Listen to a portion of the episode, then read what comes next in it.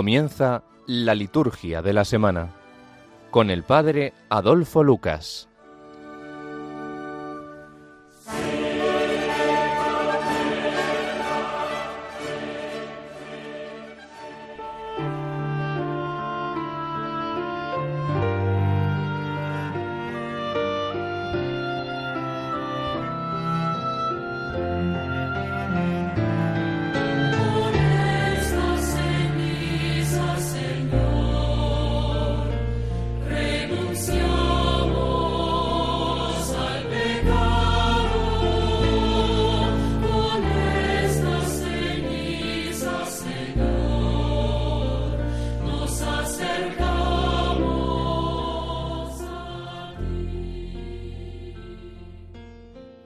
Dios Todopoderoso, por medio de las prácticas anuales del sacramento cuaresmal, concédenos progresar en el conocimiento de los misterios de Cristo y conseguir sus frutos con una conducta digna.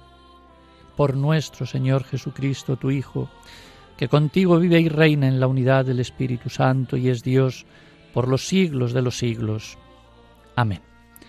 Comenzamos entonces este, digamos, este programa de la liturgia de la semana, un sábado más, y teniendo pues como, como perspectiva eh, de 40 días por delante eh, esta cuaresma que comenzábamos precisamente el miércoles de ceniza con esa imposición y hoy pues ya estamos en este digamos primer domingo de cuaresma entonces Comienza la cuaresma, uno de los tiempos eh, fuertes eh, para la Iglesia, pues nos prepara para participar en la fiesta más importante de la fe, que es la resurrección del Señor. Es un tiempo que nos predispone para la celebración de la Pascua y es momento de escucha de la palabra de Dios, de conversión, de preparación y de reconciliación con Dios y con los demás. Es tiempo de penitencia, ayuno, oración y limosna, nos recordaba el Evangelio del miércoles de ceniza. Por otra parte, el color litúrgico es el morado, sinónimo de esa penitencia, es el color del dolor, pero también de la esperanza. Y luego el cuarto domingo de Cuaresma, el domingo de Letare, se usará ese color ya rosa para expresar que en este, digamos, desierto cuaresmal, el ascenso a Jerusalén, a la Pascua, hay una especie de oasis y oteamos la llegada en el horizonte. La liturgia entonces de todo este tiempo es más sobria, pero igualmente rica, como iremos viendo a lo largo de estos días.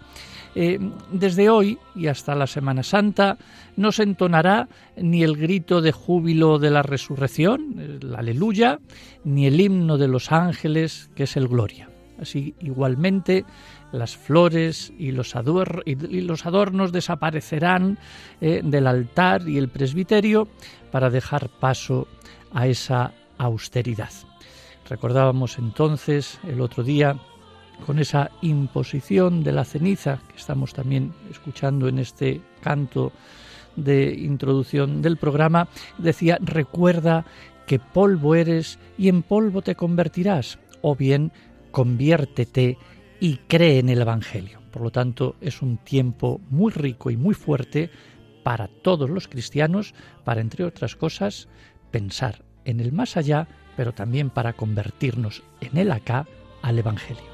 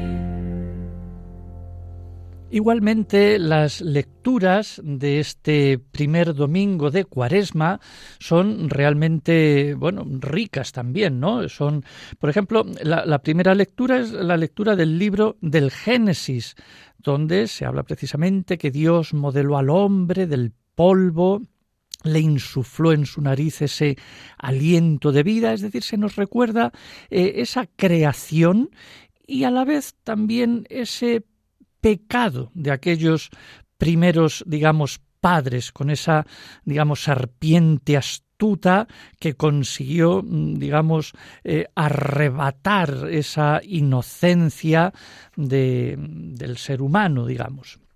Y luego, bueno, pues tenemos el Salmo responsorial, que es ese Salmo 50 de misericordia, Señor, hemos eh, pecado, que también escucharemos un poco más tarde. Luego la segunda, digamos, lectura, que es de San Pablo a los romanos, que habla precisamente de donde abundó el pecado, mm, sobreabundó la gracia que aunque en el mundo pues exista el mal, pero sobre todo, sobre todo también existe el bien. Así que allá donde ese pecado existe, hay también una gracia que lo sobrepasa.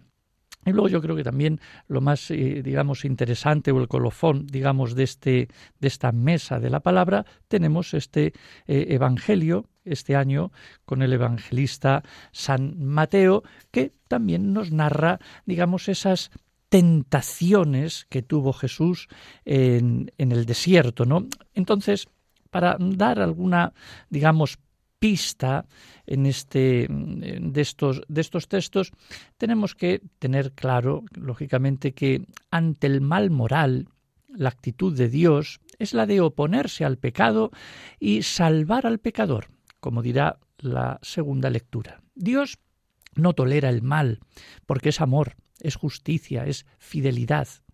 Y precisamente por esto no quiere la muerte del pecador, sino que se convierta y viva. Y para salvar a la humanidad, Dios interviene. Lo vemos en toda la historia del pueblo judío, desde la liberación de Egipto. Dios está decidido a liberar a sus hijos de la esclavitud para conducirlos a la libertad. Y la esclavitud más grave y profunda es precisamente la del pecado. Por esto Dios envió a su Hijo al mundo, para liberar a los hombres del dominio de Satanás, que es el origen y la causa de todo pecado. Lo envió a nuestra carne mortal para que se convirtiera en víctima de expiación, muriendo por nosotros en la cruz. Así que contra ese plan de salvación definitivo y universal, el diablo se ha puesto con todas sus fuerzas, como lo demuestra en particular el Evangelio de las tentaciones de Jesús en el desierto, que se proclama cada año en este primer domingo de Cuaresma. De hecho, entrar en este tiempo litúrgico significa oponerse cada, cada vez, es ponerse cada vez más al lado de Cristo, contra el pecado y afrontar el combate espiritual contra el espíritu del mal.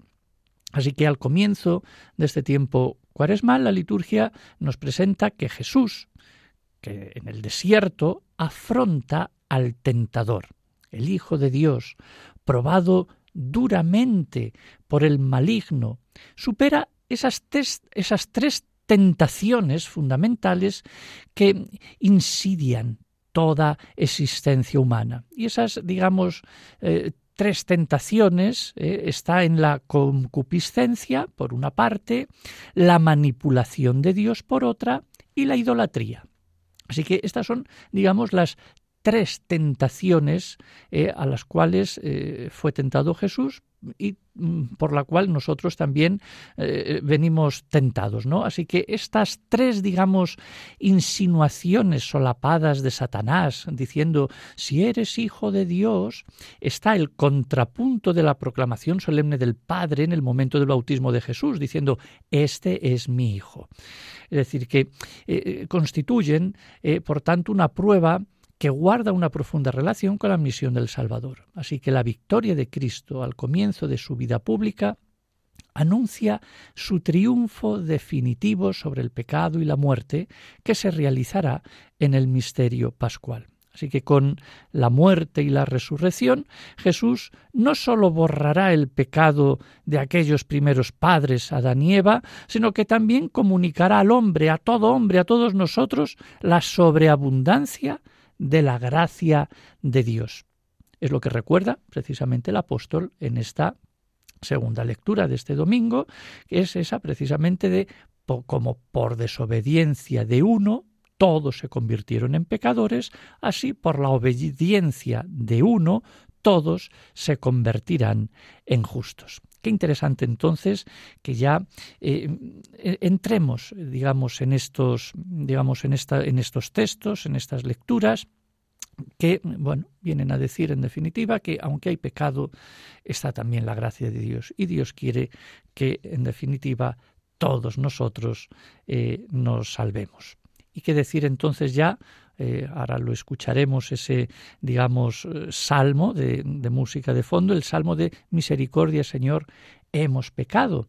Y como todos sabemos, la cuaresma es ese tiempo fuerte de penitencia y de gracia. Y cada año, pues, se nos invita eh, a ese, digamos, arrepentimiento y a esa conversión siempre tan necesarias. Y entonces con este, digamos, texto, con este canto, con este salmo responsorial, nosotros nos reconocemos, en definitiva, pecadores, pero al mismo tiempo que vemos ese lado negativo, nos situamos en ese lado positivo de elección libre, de aclamar a Dios, de que Él devuelva la alegría de nuestra salvación, que afiance ese espíritu generoso en todos nosotros. Por lo tanto, este salmo, el digamos, miserere, ¿eh? Eh, muy utilizado por la liturgia y apreciado también por la piedad popular, que realmente este, digamos, día eh, lo cantemos, lo recemos y lo meditemos para comprender realmente que este es nuestro camino hacia la cuaresma, situarnos desde la palabra, desde el canto, venciendo las tentaciones del maligno para llegar a la alegría del Espíritu.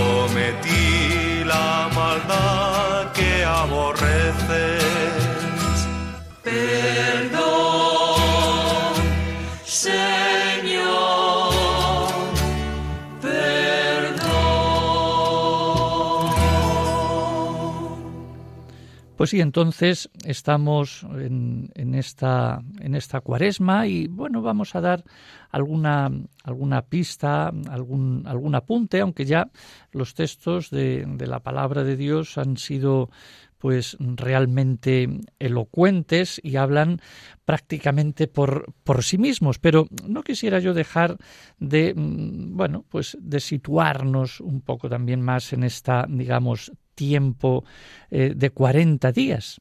que la Iglesia pues propone como camino espiritual de preparación para la Pascua. Se trata en definitiva de seguir a Jesús, que se mm, dirige decididamente hacia la cruz. Si nos preguntamos entonces por qué la cuaresma o por qué la cruz, la respuesta es muy sencilla. Es que existe el mal, es decir, existe el pecado, que según las escrituras es la causa profunda de todo mal. Por eso, esta afirmación no es algo eh, que se puede dar por descontado, y muchos rechazan la misma palabra pecado, pues supone una visión religiosa del mundo y del hombre. Y es verdad. Si se elimina a Dios del horizonte del mundo, no se puede hablar de pecado. Al igual que cuando se oculta el sol desaparecen las sombras, del mismo modo el eclipse de Dios conlleva necesariamente el eclipse del pecado. Por lo tanto, yo creo que eh, en este, digamos, en este tiempo es un tiempo, pues, para reconocernos verdaderamente tal y como nosotros somos. En definitiva, eh, personas que necesitan o necesitamos de Dios. Bueno, pues eh, aunque digamos que aunque la cuaresma no tenga tanta resonancia social como quizá lo tenía el Adviento, muy cercano pues a la Navidad, sin embargo es un tiempo que está muy arraigado en el pueblo cristiano. Es importante vivir estos días esforzándonos por unos signos, digamos, más cuidados y unas actividades que nos ayuden en esta trayectoria hacia la Pascua. Así que tenemos seis semanas que están eh, pues eh, bien organizadas en sus, en sus textos dominicales. Por ejemplo, las dos primeras semanas tienen un tono eh, mm, preferente de purificación y de conversión. Y luego el resto de semanas, hasta la sexta, pues digamos que la liturgia pues presentará pues un recuerdo de los sacramentos, sobre todo de los sacramentos de la iniciación. Así que la comunidad está invitada a recorrer de nuevo su propio e inacabado, eh, digamos, catecumenado. Por lo tanto, está muy bien que ya a partir de la tercera semana de Cuaresma, pues nosotros recapacitemos sobre nuestros sacramentos, en concreto bautismo, confirmación y Eucaristía.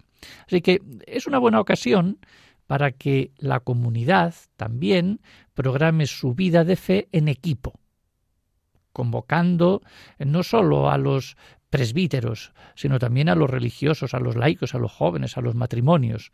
Y será un programa, digamos, hecho eh, desde el punto de vista con imaginación y con el deseo de que la vida de todos progrese y avance. Por lo tanto, yo creo que es un tiempo, pues, de preparación juntos y ahí están los equipos de liturgia que bueno pues, pues pueden digamos preparar con más esmero, más detención, pues esas misas diarias de las parroquias, el rezo incluso de la liturgia de las horas, o como rezo independiente o incluido dentro de la misa, digamos estas laudes o vísperas, liturgia de las horas.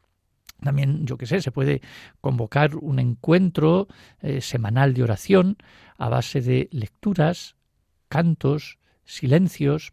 Están también los famosos retiros en las parroquias y realizar pues algunas penitencias también comunitarias eh, y personales. Por lo tanto, este tiempo pues de preparación es un tiempo sobre todo entre tantas cosas, pues que gira en torno a la palabra y no podríamos y no podemos dejar eh, de lado pues este esta digamos palabra de Dios. Así que la comunidad todos nosotros eh, nos vamos renovando a medida que esta palabra pues la vamos eh, escuchando haciéndola nuestra y dejándola transformar en nosotros.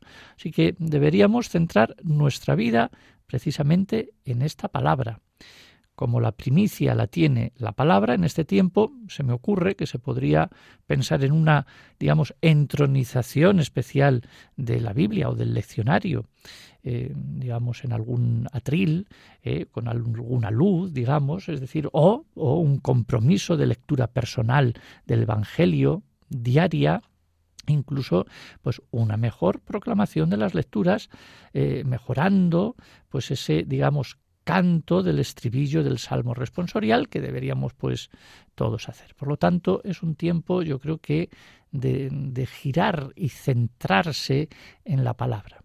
Y como última, digamos, cosa de este tiempo de cuaresma, pues lo decíamos un poco antes, es que todos nosotros nos volvemos, de alguna manera, catecúmenos. Es un tiempo de catecumenado para todos, y ser catecúmeno es volver un poco a la escuela porque no somos mm, sino aprendices de cristiano, y siempre crece más el hombre viejo que el nuevo. Así que Pascua es una convocatoria y un aprendizaje cada año. Así que yo creo que durante este tiempo, para que nos sintamos todos catecúmenos, a partir, digamos, de esa tercera semana de cuaresma, pues no sé, a lo mejor renovar los compromisos bautismales alguna vez en, misa, diciendo esa fórmula tercera eh, que propone en, el credo, en vez de rezarlo, pues se, se, contestan en sí creo, sí creo. Bueno, luego también ahí se puede hacer pues alguna charla de formación permanente para adultos en cuanto a estos sacramentos de la iniciación. Eh, si tenemos a personas eh, que se van a bautizar la noche de Pascua, durante el tiempo de Pascua, pues eh, se podría hacer esa entrega de los símbolos, la entrega del, Evangelio, la entrega del Padre Nuestro, la entrega eh, del credo, etcétera. Bueno, pues luego pues se, cierran las pilas bautismales, como se hacía en la antigua liturgia hispánica, que ya no se bautiza durante el tiempo de cuaresma y había un pequeño gesto y signo de, de sellar y, tapiar o, cerrar las pilas para que no se hicieran esos, digamos, bautismos y para visibilizar que la pila pues estaba, digamos, o está clausurada durante este tiempo. Y luego, bueno, pues al ser un tiempo de preparación bautismal, ¿eh? de aquellos que se preparan para el bautizo, pues sería bueno, pues eh, eso, no realizar bautizos durante este tiempo de cuaresma. En los lugares que no tienen pila de agua bendita se puede poner, no sé, un, recipiente a la entrada de agua y así pues usarla, recordando que hacerse también la señal de la cruz con el agua es una forma de revivir el bautismo y de recordar que entramos en la iglesia pues como bautizados. Bueno, pues tantas cosas que nos ofrece este tiempo de cuaresma y que digamos que en las parroquias y en las charlas y en los ejercicios y en los retiros pues ya nos recordarán pues los pastores, es decir, los presbíteros, los obispos, los diáconos y todas las personas encargadas de las comunidades pues para eh, recrear eh, mejor este tiempo de cuaresma.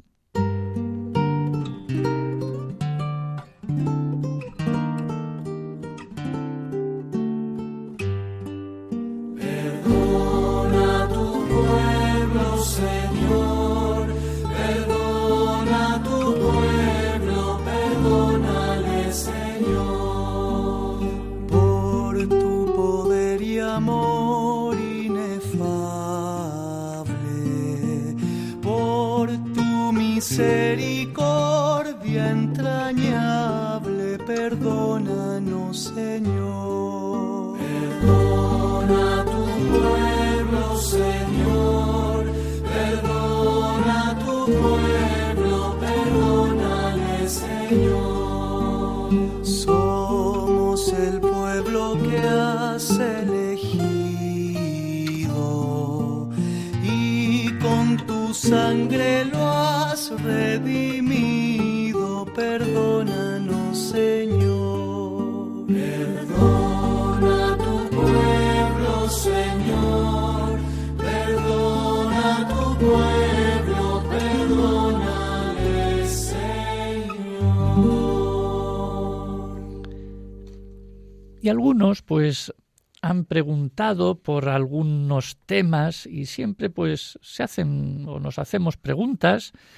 y han llegado pues hasta bueno pues hasta hasta aquí y bueno pues yo respondo pues algunas de esas digamos mm, preguntas que, que, muchos hacen. Por ejemplo, hay quien dice o quien pregunta que si el día mm, de la ceniza se puede trasladar al domingo. A ver, yo entiendo que muchos pues, mm, pues no, no, no pueden a lo mejor asistir el miércoles por motivos de trabajo, de tantas circunstancias, y no pueden. Y entonces, pues algunos pues eh, trasladan este día de la ceniza pues al domingo. Entonces, pregunta, como decía alguno, ¿sí o no? Bueno, pues yo creo que lo he venido diciendo o lo hemos dicho alguna vez, pero mm, está bien recordarlo. Por ejemplo, la ceniza nos recuerda esa condición débil y caduca que expresa la conversión, la tristeza por el mal que hay en nosotros y la fragilidad de la vida. Y es un signo de penitencia. Bien está que por motivos, eh, digamos, pastorales, algunos sacerdotes imponen la ceniza el primer domingo de Cuaresma para que todos la puedan recibir, en vez del miércoles. Sin embargo, el misal eh, prevé este rito de la ceniza solo para el miércoles, sin que pueda ser trasladado a otro día. Y la razón es muy sencilla y se encuentra en que los domingos no son días de penitencia. Y la ceniza, como hemos dicho, es un signo de penitencia.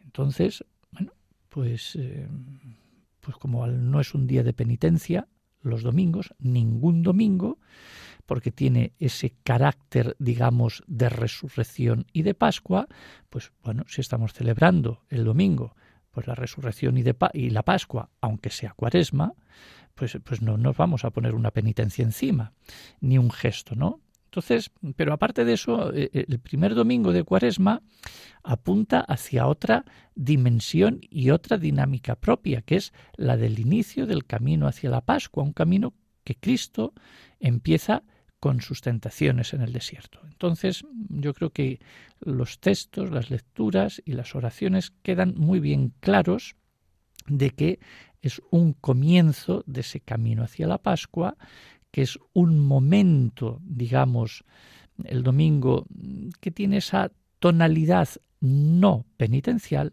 por lo tanto, no sería, no tendría ningún sentido que pongamos, que nos pongamos la ceniza ese día. Si no se pone, pues no se pone, tampoco pasa nada. Bueno, pues yo creo que contestada esta pregunta. Hay también alguno, y bueno, pues volvemos de nuevo un poco sobre ello, que dice flores en cuaresma. A ver, tampoco nos vamos a poner aquí, eh, yo qué sé, pues eh, histéricos eh, si vemos flores o alguna cosa, pero bueno, vamos a ver si mm, apuntamos un poco pues a esa visibilización también de los, de los gestos y de los signos. Por ejemplo, el misal, que lo estamos tratando número a número, etcétera. Bueno, pues el número 305 habla de ser en este tiempo moderado en la ornamentación del altar. Y esta mm, afirmación afecta también pues a las flores. La rúbrica precisamente prohíbe adornar el altar con flores durante el tiempo de Cuaresma. Y esto no sólo atañe a lo que es el altar, sino también a las imágenes y al lugar de la reserva eucarística, es decir, al sagrario también. Así que hay que procurar que el culto del Santísimo Sacramento manifieste también, aun en los signos externos, su relación con la misa. Si esto es así, suprimidas las flores del altar de la celebración, también se suprimen las flores del sagrario, ya que la reserva es fundamentalmente fruto de la misa y no es, digamos, una presencia del Señor independiente de la celebración. Luego está bien que el domingo cuarto, pero cuando ya se llegue ahí, el domingo cuarto de cuaresma o el domingo este de letare, pues sí, ahí se permiten las flores. Y esta práctica es muy antigua y anuncia la cercanía de la Pascua. Ah, luego, por otra parte, también se permiten pues, eh, las flores en la celebración del matrimonio, si hay una boda, pero una vez acabada la, boda, pues se retiran, ¿no? Esas, esas flores. Y luego, bueno, pues también en las solemnidades y en las fiestas. Bueno, pues también se puede ornamentar solemnidades, se me ocurre en cuaresma, pues puede ser la de San José. Bueno, pues ahí, bueno, cabría un pequeño, digamos, capricho ornamental. Pero una vez terminadas, pues estas, digamos, celebraciones, habría que retirar esas flores o esos, digamos, colorines para que los fieles no vean con frecuencia estos adornos festivos antes, digamos, de la Pascua. Así que, precisamente, si las flores se suprimen en cuaresma, prescripción obligatoria, es para captar y vivir la Pascua como tránsito a una vida nueva. Bueno, pues yo creo que hasta ahí hay, tenemos mm, pues que, hacer. Y, había habría una última pregunta que mm, más o menos la, la, repasamos así eh, en un momento. Eh, dice, letanías de los santos en cuaresma o los santos en cuaresma, etcétera, etcétera. Un signo celebrativo propio de este tiempo cuaresmal es el que propone el ceremonial de los obispos, en su número 261, que es comenzar la misa del domingo con el canto de las letanías de los santos. Eh, hay en muchos sitios que se va haciendo. Hay en otros que todavía, pues claro, cantar una letanía larga, bueno, o, corta también puede ser. Es decir, que se van, digamos, introduciendo, por ejemplo, en el Adviento, pues eh, se comienza con ese encendido de la corona, que ya, pues de la corona de Adviento, que ya está asumido en muchos sitios, en la Pascua, pues se comienza con esa, digamos, bendición o aspersión del agua. Y luego bueno pues la cuaresma también tiene pues su comienzo particular que sería eh, cantando pues a los santos es decir que es una forma digamos de dar fuerza e identidad a la cuaresma y comenzar la misa cantando las letanías no significa acompañar festivamente pues digamos esa, esa, esa procesión de entrada de los ministros en el templo, es decir, acompañar a un rito. No. las letanías en este caso constituyen en sí una parte de la celebración cuaresmal, cuya finalidad está en pedir a los santos que intercedan por la renovación pascual de los fieles. Por eso habría que cantarlas íntegramente, aunque el sacerdote ya haya llegado a la sede bueno, pues estas, como no son un canto de entrada, pues pueden continuar hasta que se acabe. Así que una vez terminadas las letanías y omitidos todos los ritos introductorios, pues una vez que ya se acaba, digamos, ese canto o ese rezo, ¿eh? si queremos, de las letanías de los santos, pues el sacerdote dice la oración del domingo y ya pues toda la asamblea se sienta para escuchar ya las lecturas. Por lo tanto, yo creo que es una buena manera identificativa de comenzar esta, digamos, estos domingos de Cuaresma. Bueno, pues tres cuestiones que dejo ahí para la reflexión y también por los equipos de liturgia para que lo puedan hablar.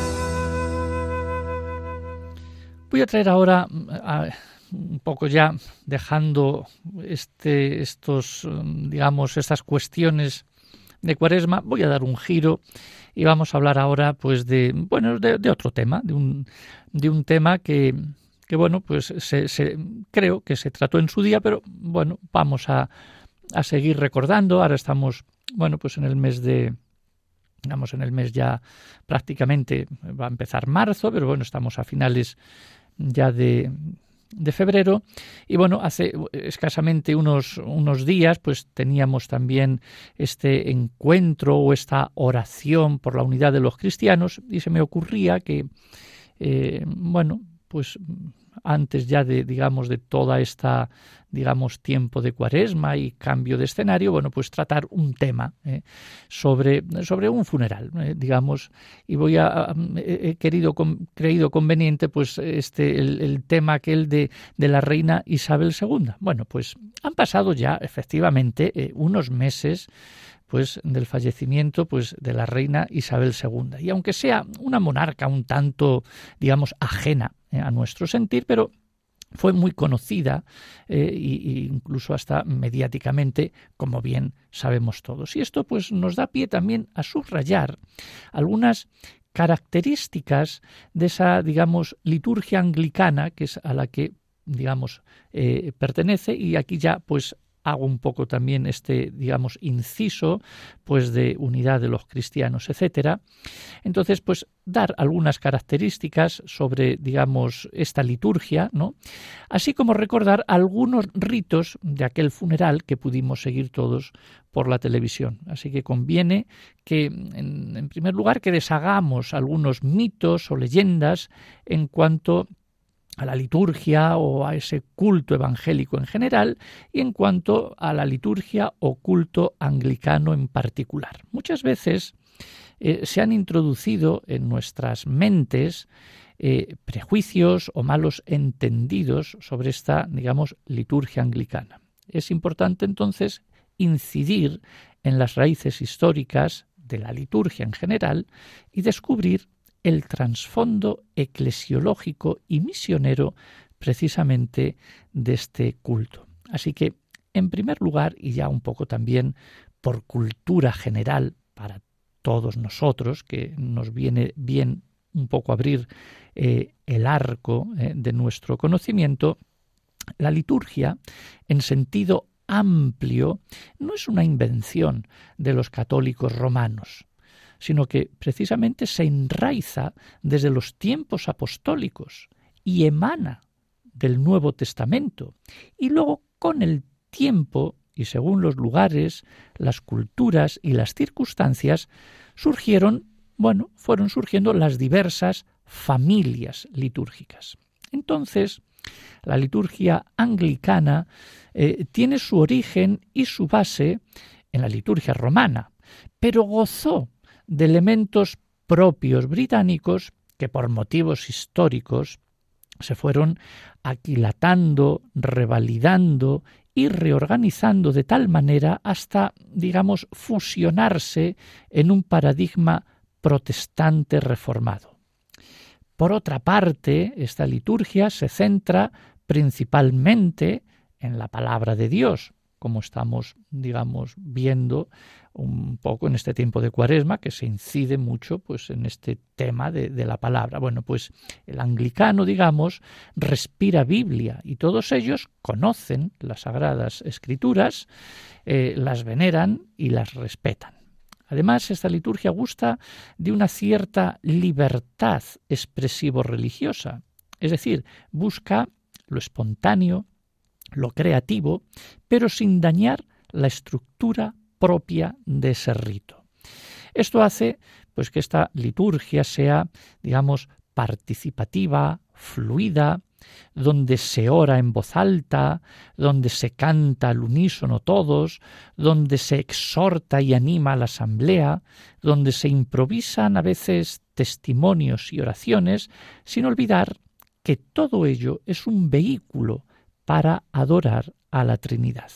Y luego, por último, otra característica, la liturgia anglicana tiene una importante función eclesial y misionera, y es que está concebida como cuerpo de Cristo en oración eucarística.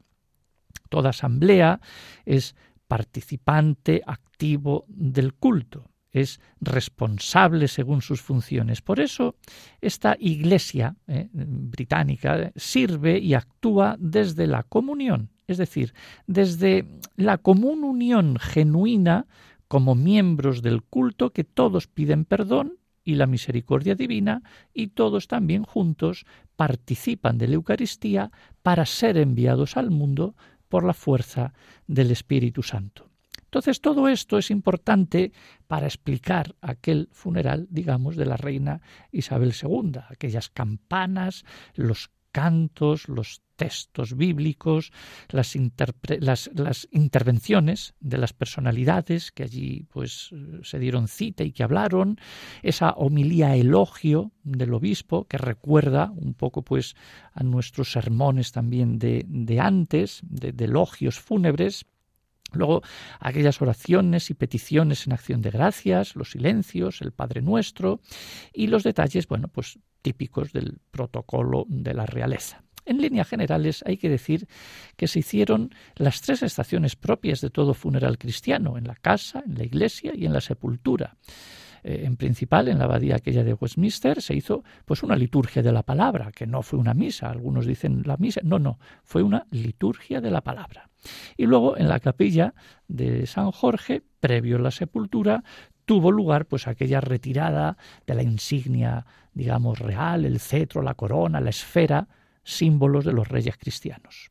Un apunte que nadie ha remarcado, digamos, de este funeral, y a mi modo de ver creo que es importante, es que la asamblea siguió la celebración desde un libreto para poder cantar, leer las oraciones que se iban a, pronunciar y todo, pues todos tenían en sus manos lo que se iba a decir, a proclamar y a cantar. Así que esto es muy común también eh, de toda liturgia, digamos, anglicana, al estilo de cómo se hace en las celebraciones vaticanas, donde allí pues todos tienen también su folleto para seguir todas las partes de, de, la misa. Por lo tanto, bueno, pues simplemente un poco como apunte y que también, pues alguna vez pues nosotros podríamos tener, y lo venimos haciendo en muchos sitios, pero tener pues prácticamente en nuestras manos pues todo, digamos, el guion, tener pues incluso las oraciones para que las podamos meditar luego en casa y llevárnoslo, eh, los cantos, etcétera, pero todo de una manera bien ordenada y bien seguida para que todo lo tengamos ahí y así pues podamos participar todos mucho mejor. Pues ahí queda también eso para que los equipos de liturgia pues alguna vez pues hablen de estos temas y bueno y que toda la asamblea podamos seguir pues digamos eh, la celebración de ese domingo de ese día.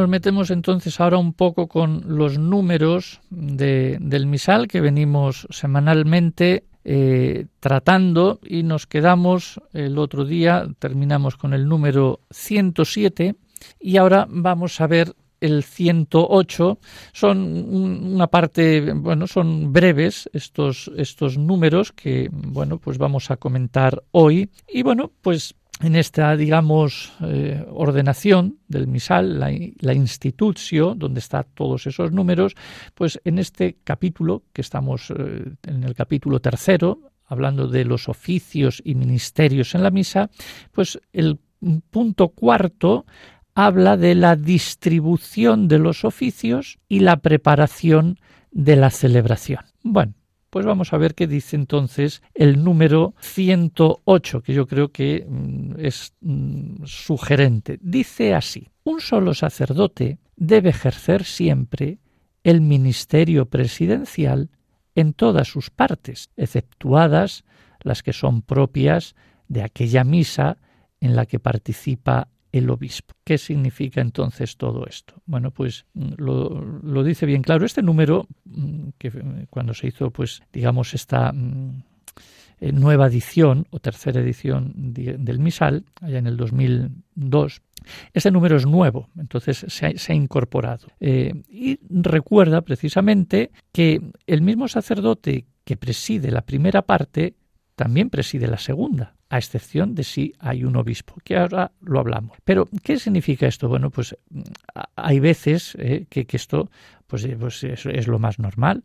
Pues el, sacerdote que preside la misa, pues preside toda la misa, no va a decir una parte uno y, luego viene otro. Bueno, pues parece ser que en algunos lugares, pues hay algunos que hacen una parte por ejemplo, las lecturas, la homilía y tal, y luego pues vienen otros eh, y, hacen el resto. Entonces, bueno, pues aquí dice claramente que uno solo debe ejercer el ministerio de la presidencia, es decir, uno es el que el, celebrante principal y, con, y, él termina y acaba todo.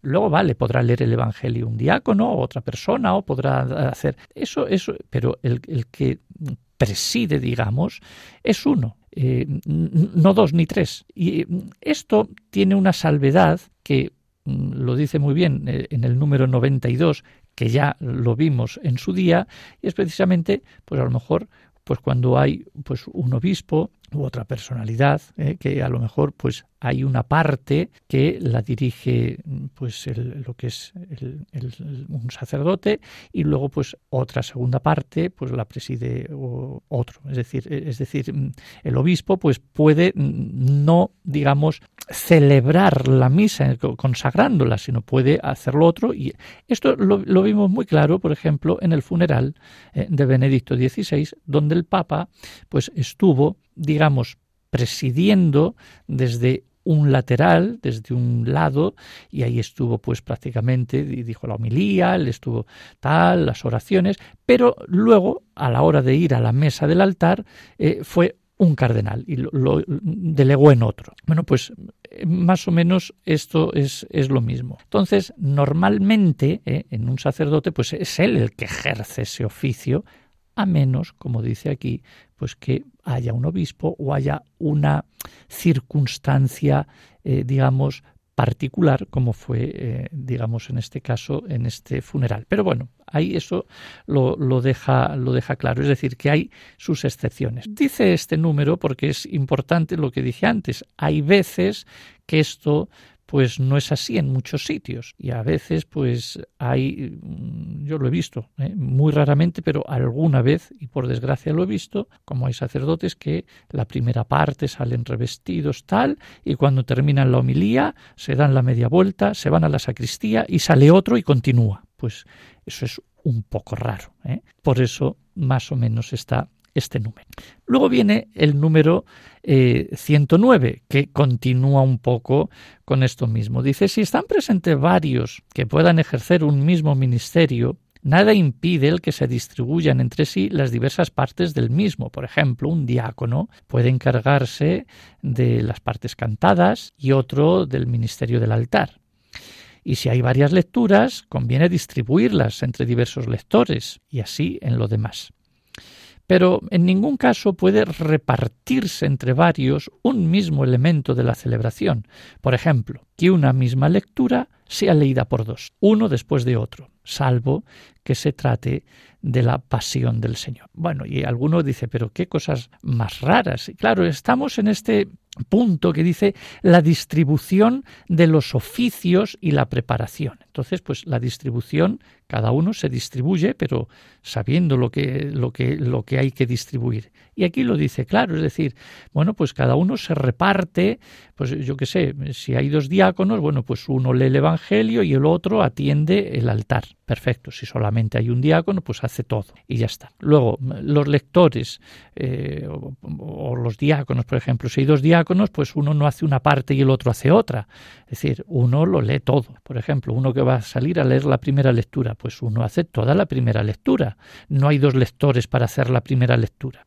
Estas cosas que parecen un poco raras es que se, es que, eh, eh, se han dado. Entonces, bueno, pues eh, está, está, bien claro. Otra cosa, como dice aquí, es cuando se trata de leer la pasión del Señor el domingo de Ramos y el Viernes Santo, donde hay tres, donde se reparten la...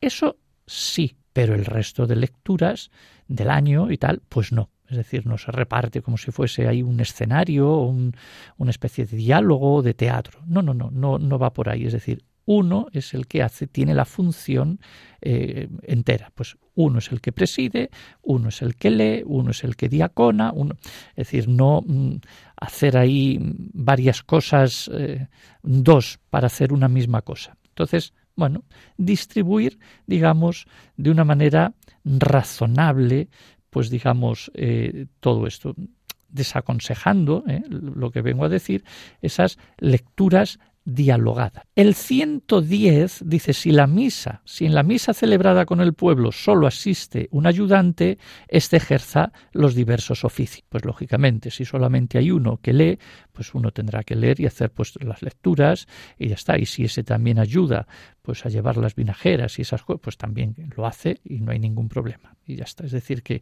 a ver, si solamente hay uno, pues hay uno que asiste. Si hay dos, bueno, pues ya se reparten, digamos, las funciones. Y ya para terminar, digamos, el número 111, que también pues este eh, número pues es interesante, es que la efectiva preparación de cada celebración pues hágase con ánimo concorde y diligente según el misal y los otros libros litúrgicos, etcétera, ¿no?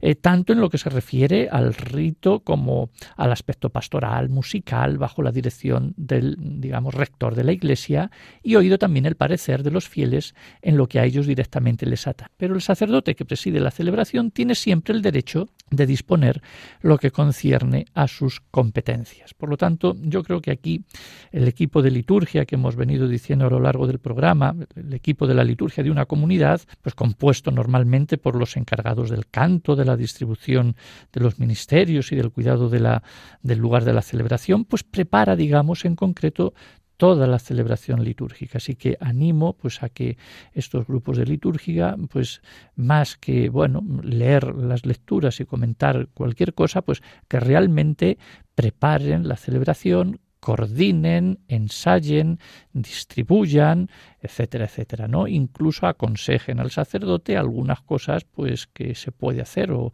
si hay algún pequeño cambio, algún canto, pues comunicárselo a él, etcétera, ¿no? Yo creo que eh, esa coordinación y esa buena preparación tiene que ser eh, pues buena eh, y como dice aquí este número 111 siempre con un ánimo concorde a lo que dice el misal, digamos, estas normas, estas rúbricas, para una buena ejecución y que todos, todos puedan participar eh, activa, fructuosa y vivamente.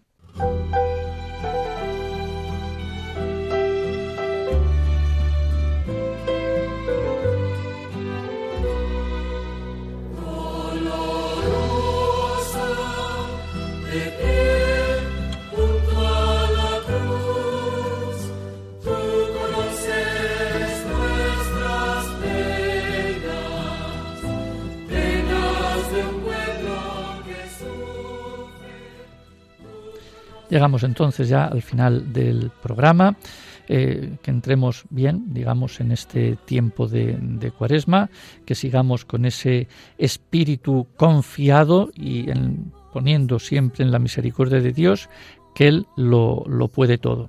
Que disfrutemos, que pasemos una buena semana y mañana pues nada, celebramos pues este domingo primero de Cuaresma, pues con ese espíritu, digamos, de espera, de conciliación, de cariño y de amor, pues para, para todos, para que podamos progresar en ese conocimiento de Cristo, es decir, un conocimiento no intelectual solo, sino también un conocimiento desde el corazón. Que pasen muy buena noche. Les dejamos ahora también con las noticias de las 10. Hasta la semana que viene. El Señor les bendiga. no.